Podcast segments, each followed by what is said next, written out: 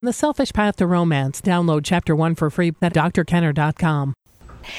Uh, here is an email from a listener who is uh, pretty much disillusioned with the country. The country. Hello, Dr. Kenner. When the health bill passed, I felt enormously overwhelmed and I cannot shake that feeling.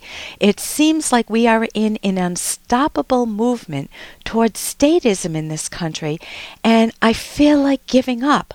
Thank you for taking the time to read my email. And this is from Joe. Joe, I understand what you're feeling. I didn't know how to fight the battle. I felt like a person in an abusive family with all the skills I have who just didn't know what to do, what to say. I felt like it was a lost cause. And it's understandable to feel that way initially because your mind does need to integrate how serious this threat is to our country. Number one, it is not a health care bill, and I never want to call it that. It's a total takeover of our country. It's the beginning of that. So you're right, it's going towards statism. It's a health care destruction. The poorest, poorest person in this country should be terrified at this bill because although they may get some freebies initially, when the creative, productive people crash, hopefully that will never happen, they're going to be very bad off. They're going to be much worse off than they are in a benevolent country that offers free trade and offers them a chance to not be poor, to rise. So that is very damaging. The battle is actually in your own soul. And one of the reasons, one of the a trillion reasons I love the author Ayn Rand. And if you haven't read Atlas Shrugged, read it, and it will help you figure out what's going on with the country and how to turn it around. But one of the reasons I love her is she said, never let them win a permanent victory. Never lose your ability to enjoy your life. So, yes, you can grieve the losses as if you had lost a son or a daughter, but you need to know how to rebuild your world and connect with people who share rational values, your values, and have those rational ideas. If you don't have them, you can. There's a book, Loving Life, uh, by Craig Biddle, that I highly recommend.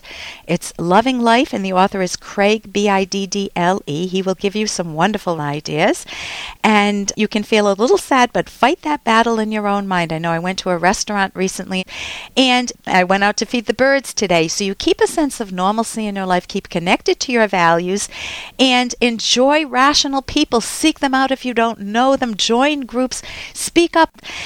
And when you do that, you will love your own life and you'll be able to retain some of that sense of not just sinking into that abyss of making it feel like they have won, that the that uh, the government official, the, the government bureaucrats have won. There are so many good people out there fighting the battle.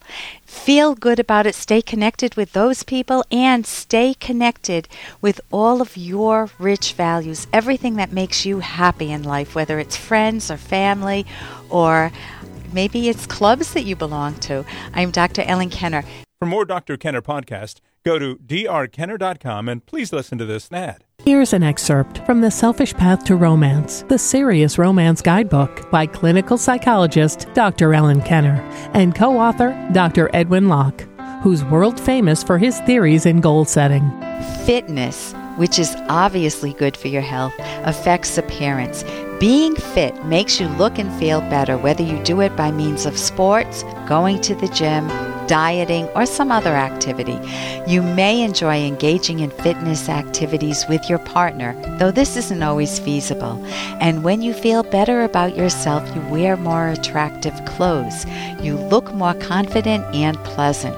Your partner may find you increasingly sexy, and you may feel less self conscious when it comes to romantic intimacy. You can download Chapter 1 for free by going to drkenner.com. And you can buy The Selfish Path to Romance at amazon.com.